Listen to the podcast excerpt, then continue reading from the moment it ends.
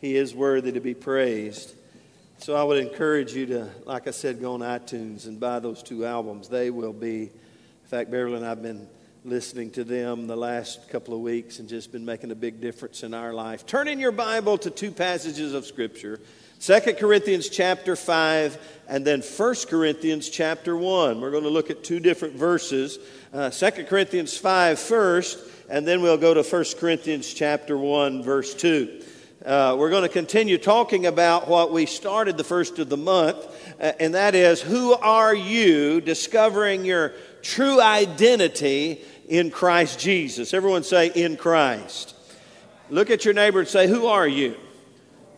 Come on, really. Who are you? Not speaking of your, you know, your, your name or whatever, but who are you in Christ? And it's so important for us to begin to discover and begin to develop our new identity in Christ. Because you see, when you give your life to Christ, the Bible says, as we'll read in just a moment, that we're a whole new creation. And so, this Second Corinthians chapter 5, verse 17, I would encourage you not only to uh, uh, just read it with me today, but I want you to digest this verse.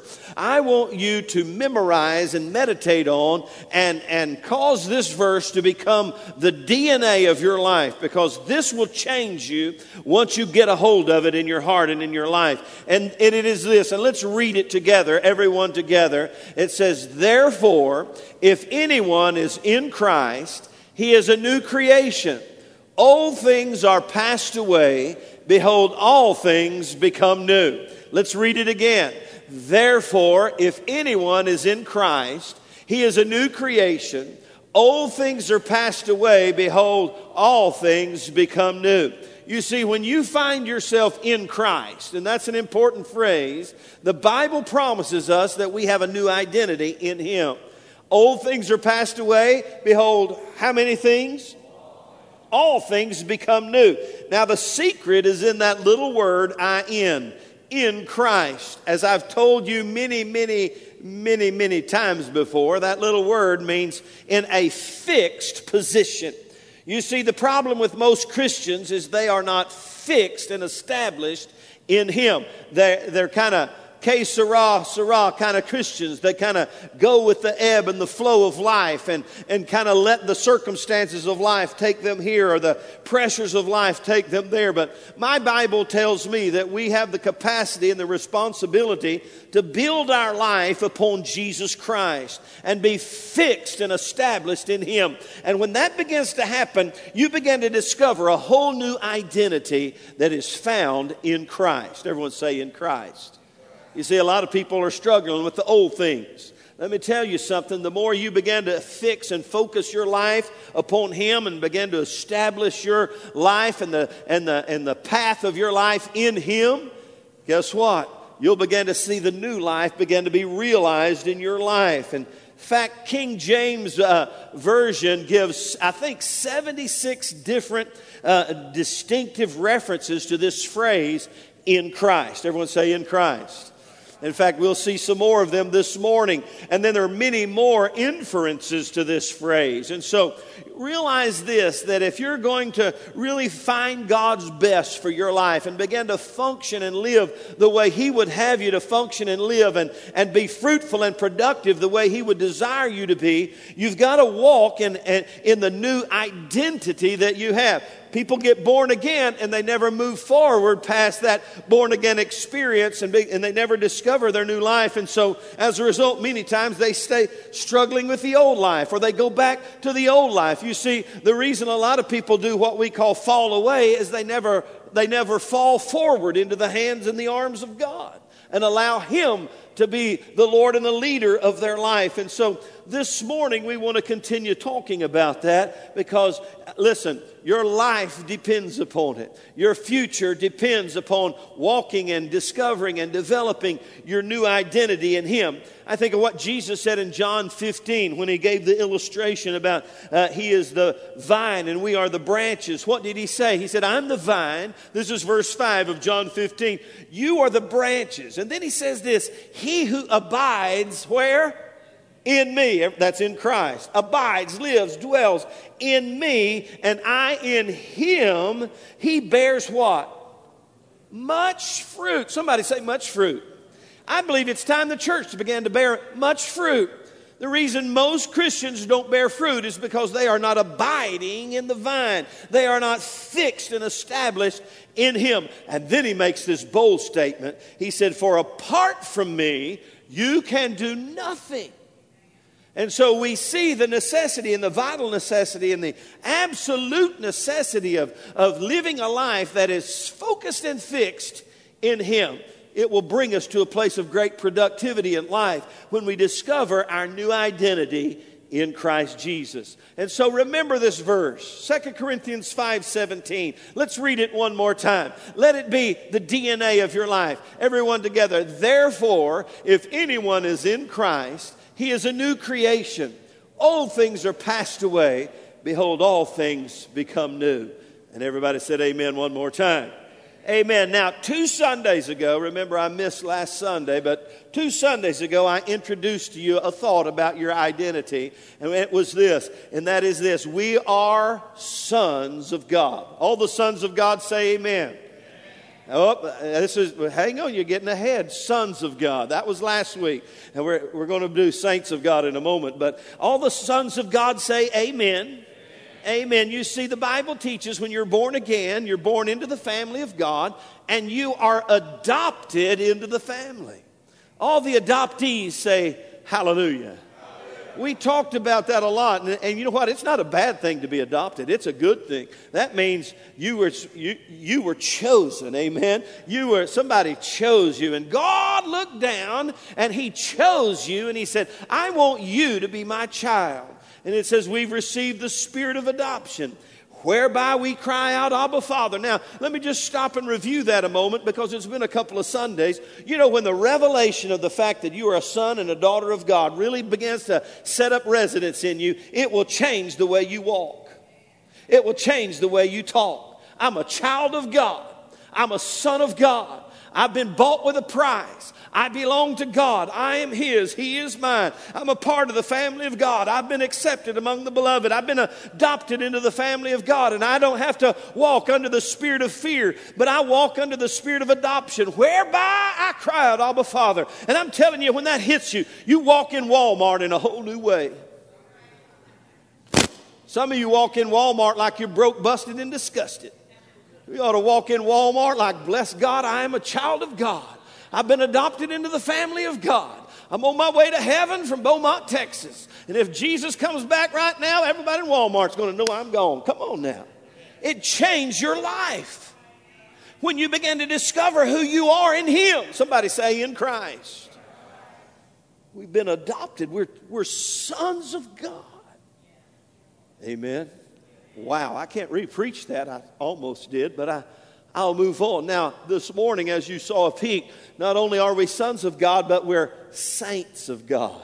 All the saints of God say amen. Now, there's a misconception among many and even religious circles about this word saints because some, some uh, denominations and some religious orders have a kind of a, you've got to work your way into being a saint. And then when you've done so many things or maybe done, uh, you know, bona fide miracles or whatever, then you are, you, you, you attain to sainthood. But let me tell you, when I attained to sainthood, when I was born again, I became a saint. Now, I don't necessarily look like one, and from time to time I may not talk like one, but I am a saint. Now, when you begin to understand who you are in Christ, not only a son of God, but a saint of God, it will change your life. And as we'll see today, once again, it will posture us to a place of great productivity in the kingdom of God because you no longer, hey, and Ephesians says you were once sons of disobedience. Now we're sons of God and we're saints of God. Now, here's the verse I want you to see today. It's in 1 Corinthians chapter 1, verse 2. Paul the apostle says this to the Corinthian church. He says, To the church of God, which is at Corinth, to those who are sanctified, oh, look at this phrase, in Christ Jesus. There we go again. Everyone say sanctified. And everyone say in Christ Jesus. And look what he says called to be saints with all who in every place Call on the name of the Lord Jesus Christ, our Lord. Now, that, that means everybody who's born again. That doesn't mean just the select of the elect become saints. That means we're all saints. In fact, if you look in the, and, and you start reading and studying Corinthians, this church had some issues. They had all kinds of issues. They had moral issues. They had division. They had they were abusing the Lord's table. They were they if you want to call it a messed up church, they were kind of messed up. And Paul the apostle came and he wrote Corinthians to kind of get them uh, place on track and get them back in line with God's purpose and plan and, and brought some correction to them. But I want to tell you today, he just didn't call them believers. He didn't call them, you know, oh, like maybe some of us might want to call them. He called them saints. Did you get that? To the church in Corinth. Let me put my parentheses in there. The messed up church. The church that's all miscombobulated spiritually, they've gotten off track and need correction and even need rebuke.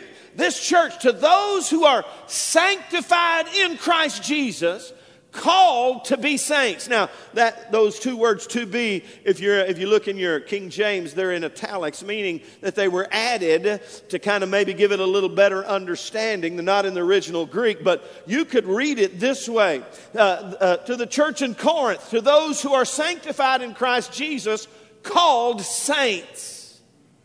With all who in every place call on the name of the Lord Jesus or Jesus Christ our Lord. Now, you got to get, as I began to share with you more about saints, Paul and his letter of correction, could it be that he's endeavoring to get them and to get us to the place where we understand who we are in Christ and that will change the way we live on planet Earth? When you begin to realize who you are in Christ, that you are a saint, that you are a son, and that you're sanctified in Christ Jesus. So we don't find Paul when he writes this letter calling them rascals and renegades and rebels and, and, and troublemakers. He, he calls them saints of God. So, how many of you feel a little better about yourself already? Amen. In fact, turn around and find somebody, look somebody say, Good to meet a saint in the church of God today. Amen. Give somebody, uh, give them a high five. We're saints in the house of God. And I believe Paul is trying to, in fact, did you know Paul uses this? It's his standard term. It's, it's not just it's not just a term to, well, it's those Christians. It, it has definition to it. When he called the church or those who have been sanctified in Christ Jesus, those who are in Christ Jesus, saints, he was defining who they were. He was helping point them into the direction and into the identity that they are in Christ Jesus. And everywhere you turn, I think there's 62 references to Paul and, and others calling the church the, and people who are born again as the saints of God. Amen. So again, all the saints say amen. And so that's us. Amen. We are the saints. And, and once we understand who we are, you know, the old hymn says, Oh, when the saints go marching in. Oh, when the saints go marching in, I want to be in that number. I want to be a part of the saints of God. You are, my friend, if you confess Christ as your Lord and the leader of your life. Now, a little word study to help define who we are in Christ as saints. Sanctified, the Greek word there is hagiazo. I can't say it really well, but it means to make holy, to purify, uh, to set apart for a special purpose. And that's what Paul used there when he talked to the Corinthian church. They are sanctified in Christ Jesus. They're, they're being made holy. They're being purified. And I love that about Paul when he said, when he defines who we are. He says, This is what God's plan is for our life.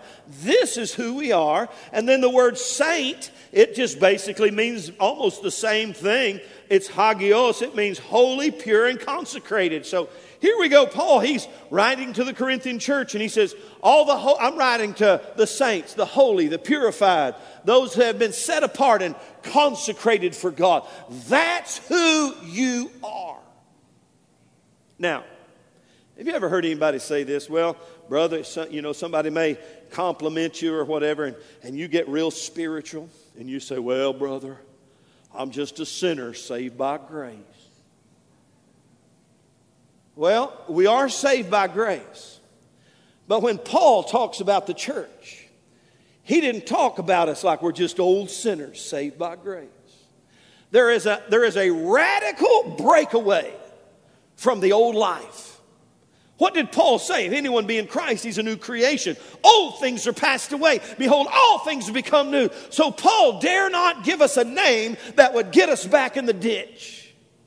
And most of us identify ourselves with where we came from, not who we are today. Well, I'm just an old sinner saved by grace. No, my friend, you're a saint of God. Amen. All the saints said amen. Well, you don't know me. Ah, I don't need to know. You. Hey, according to the Word of God, and we'll talk about that, you're a saint. And once you begin to understand and embrace your sainthood, it will change the way you live on planet Earth. It will change the way you look at life. It will change how you carry yourself through life when you realize that God has a new purpose for our life. He has a whole new methodology, He has a whole new mindset for us. Now, quickly, let me just give you a, a, quick word study once again here and this kind of an understanding of being sanctified and being saints. Two words, I do it all the time. Everyone say justified. That's what happened when you're born again. You're justified. You're declared innocent. It's, and here's a good way of remembering a definition of justification. Paul said in Romans 5, we're justified by faith. It's just as if I'd never sinned. How many of you appreciate the fact that when you're born again, God declares you justified? It's just as if I'd never sinned. Because if you have not been justified, you can't get into the family of God and into heaven because uh, you got to be wa- washed and wiped. The slate has to be wiped clean, right? And we're born again into the family of God and we become what? Saints. And sanctified is this word we talked about to make holy, to purify. Uh, let me back up. Justification is when does it, it's immediate. Amen. You don't work your way into right relationship with God. Amen. That's why Jesus came. But sanctification is a process. It's a way of living. It's a whole new mindset of life. And when you realize that God's idea and God's identity for you is not just an old sinner saved by grace who's getting into heaven by the hair on his chinny chin chin, but one who's got a whole new identity. He's a whole new creation. Old things are passed away. Behold, all things become new. I'm, I'm in the process of being sanctified. I'm being made holy. I'm being purified. And I am standing before God by his mercy and grace as a saint of God Almighty. And we've got to embrace that in our life and begin to realize that's who we are. Amen. I'm not toe jam. Amen. You know, some people are living life based upon what their past has told them rather than what God's word says about them. And so this morning, in the next couple of minutes, I want to help you seize upon your sainthood seize upon the identity that you have as a saint of God. Let me kind of help you. Let's just kind of ser- let's be sermonic just a moment. Let's seize upon our sainthood and just move forward and just uh, grasp what God has for us. The first thing that I want you to uh, look at today, and if we can move forward in our PowerPoint, if we're going to seize upon our sainthood, there you go. I've already said that. And the first one is this: you got to see it. Everyone say, "See it." In other words, you got to have a revelation of who you are. In fact, look over in Ephesians chapter 1. Ephesians 1, verse 18. Paul is praying for the church.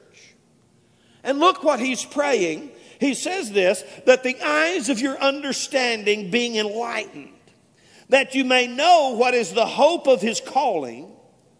You get it? What are the riches of the glory of his inheritance in the what? Somebody say it. In the saints. He's praying for us that we would have revelation of who we are and what we have as saints of God. Amen. And so you and I have got to grasp it and begin to see it. In fact, if you read all of Ephesians chapter 1, you'd begin in, in, Ephesians 2. Woo, man, things are good. In fact, because of what Christ did for us, look over in chapter 2, uh, verse 5. Even when we were dead in our trespasses and sins, He made us alive together with Christ. By grace you've been saved. And He raised us up together and made us sit together in heavenly places in Christ. That sounds like a place where saints ought to be sitting. That's our position in Him. And you and I've got to embrace our position in Him. We're seated with Christ in heavenly places. We're holy and righteous to God, not because of what we have done, because of what Christ has done for us. We've got to begin to see it.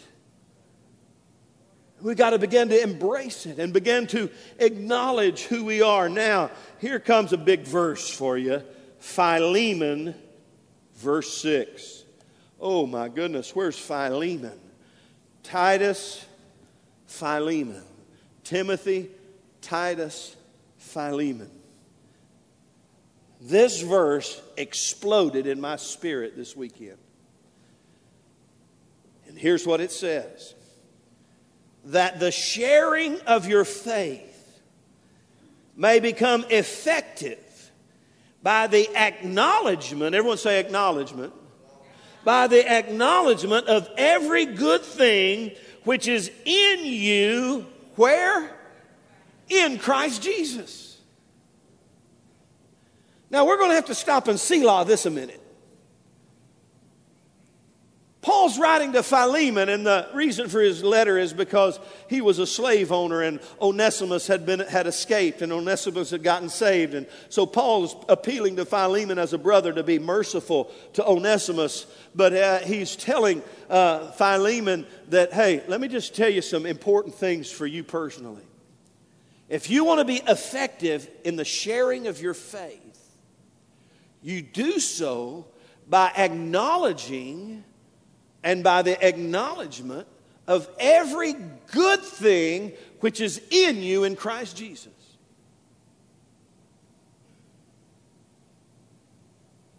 Let me say it again.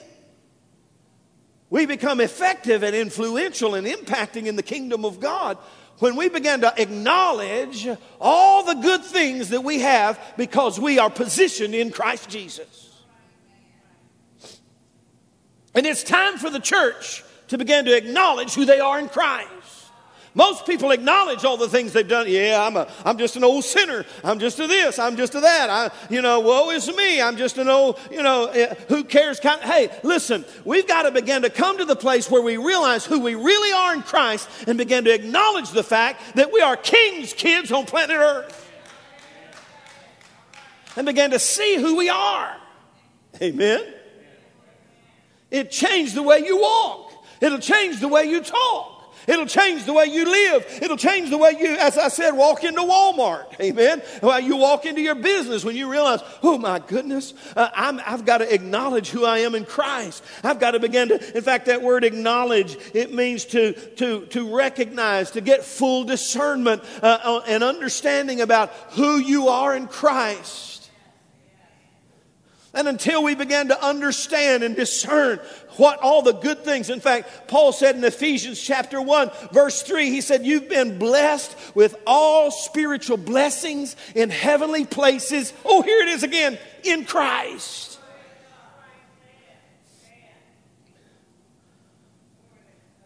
You got to see it,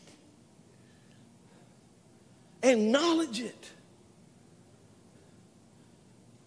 Began to discern all the great and glorious benefits of being a son of God and a saint of God. Amen. Now, how do you do that? Well,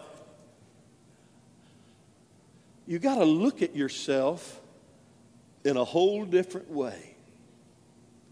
In fact, did you know you've never really seen yourself but in a mirror? Right? You can see, you can see most of it, but you can't see all, you can't see unless you look in a mirror. And if we will look at ourselves through the mirror of God's Word, Now, let me show you what James said. Are you still with me? Say amen. And don't panic. I'll try to get you out by. But see, I've been away for a week or so. I'm all pent up inside. I, I got to share some things with you. But look what James said about, about our life in chapter 1. He said, Be doers, verse 22, be doers of the word and not hearers only, deceiving your own selves. For anyone is a, if, if anyone is a hearer of the word and not a doer, he is like a man observing his natural face in a mirror. He observes himself, goes away, and immediately forgets what kind of man he was. He's given an illustration. If you're going to be a doer of the word and not a hearer only, a guy who just hears the word, it's like he's looked at himself in a mirror and then walks away and forgets what he looks like. But look what he goes on to say. But he who looks into the perfect law of liberty and continues in it and is not a forgetful hearer but a doer of the work, this man will be blessed in whatever he does. And so the illustration is this when you began to uh, uh, embrace your sainthood, you began to look at yourself through the lens and, if you will, through the mirror of what the Bible says you are as a saint of God. And I'm not talking about your physical appearance. I'm talking about your spirit man. I'm talking about what's on the inside. I'm talking about what God intended for you to be as a born again, blood bought child of God. This is who I am. I'm a king's kid on planet Earth. I'm a king and a priest to my God. And it's time we begin to acknowledge who we are in Christ Jesus. Amen. And look at yourself through the mirror of God's Word and begin to define who you are in Christ according to the Word of God. Not according to your past. Somebody say amen. Not according to who you used to be Hey, that's what Ephesians 2 is all about. We were once born in sin, and in sin our mother conceived us. We were sons of disobedience, and we hung out with all the demons and devils. But now, because of His mercy and grace, we've been born again and brought into the family of God. And hey, we're on our way to heaven uh, from Beaumont, Texas, and we are created in Christ Jesus for good works, which God has prepared beforehand that we should walk in them. We are children of the King saints of God, holy, set apart for his kingdom purpose. Amen. Everyone say, see it. You got to begin to see it until you see it. In fact, this morning I got a feeling even in this crowd today, there's some people hearing me, but, eh, but they're not hearing me. You got to hear me today. You got to begin to open your eyes and go back and just embrace that prayer that Paul prayed for the Ephesians. Say, Lord, open my eyes that I may see all that I have and the riches that I have as a saint of God. Amen. Everyone say, see it. Number two, say it. Start declaring it. I think that's what Paul was trying to get us to do. Whenever time he turned around, he would say, uh, "Saints of God, saints of God, saints of God," and and and what he was what he was saying to them, holy, ex- accepted, righteous, Amen, set apart, chosen. Say it. Everyone say, "Say it." I think in Matthew 16 is the story of Peter. Peter's name was Simon before Jesus changed his name, and you know the story in Matthew 16. Jesus said, Who do men say that I am? And here's a little secret to understanding who you are is knowing who he is. Here's a little secret. Some say you're John the Baptist, some say you're this, some say you're that. But who do you say I am? Peter pipes up he didn't pick a peck of pickled peppers, he just piped up. Peter piped up and said, Well, you're the Christ, you're the Son of the living God. And ding, ding, he got it right. And Jesus said, Blessed are you, Simon Bar Jonah, for flesh and blood has not revealed this to you. Let me tell you something. He said, But my Father in heaven revealed this to you. I'm just praying for us today that our Father in heaven would begin to reveal to us who Jesus is and who we are in Him. And he said, You know what? You were Simon, but today I'm changing your name to Peter, which means rock. And the Greek reading is I'm going to begin to call you, I'm going to begin to declare it over your life who you are. You're Peter, you're a rock. And then he says, Upon this rock of revelation that I'm the Christ, the Son of the living God, that's how I'm going to build my church. And the church that is built upon the revelation of who Jesus is, He's the Christ, the Son of the living God. Hey, there'll be a victorious church. Because they know who he is. And I'm telling you today, you've got to begin. Hey, change your name, whatever somebody called you, whatever identity that has marked you as something less than a saint of God. You got to begin to change your name, and you got to begin to talk to yourself and say, "This is who I am." That's why Paul told the Corinthian church in 1 Corinthians chapter 1 verse 2, "You're going to be called saints from now on. You're saints of God." All the saints of God say, "Amen." Whew. That's who I am. And I'm going to begin to say it. I am the righteousness of God in Christ. I'm more than a conqueror through Christ who strengthens me. I'm a king and a priest to my God. Amen. I'm a joint heir with Jesus Christ. I'm a son of God. I'm a saint of God. I've been blessed with all spiritual blessings in heavenly places in Christ. That's who I am. You got to see it, you got to say it. Number three, you need to secure it. For Hebrews says this. Oh, oh, I see 1 Peter 2 9. Let me just say, Peter got a hold to this, by the way. It took him a while, but when he wrote, he wrote Peter, he said, Let me tell you something. Ye are a chosen generation. You're a royal priesthood. You're a holy nation. You're God's special people. That you should show forth the praises of Him who's called you out of darkness into His marvelous light. That's who you are in Christ. He began to say it.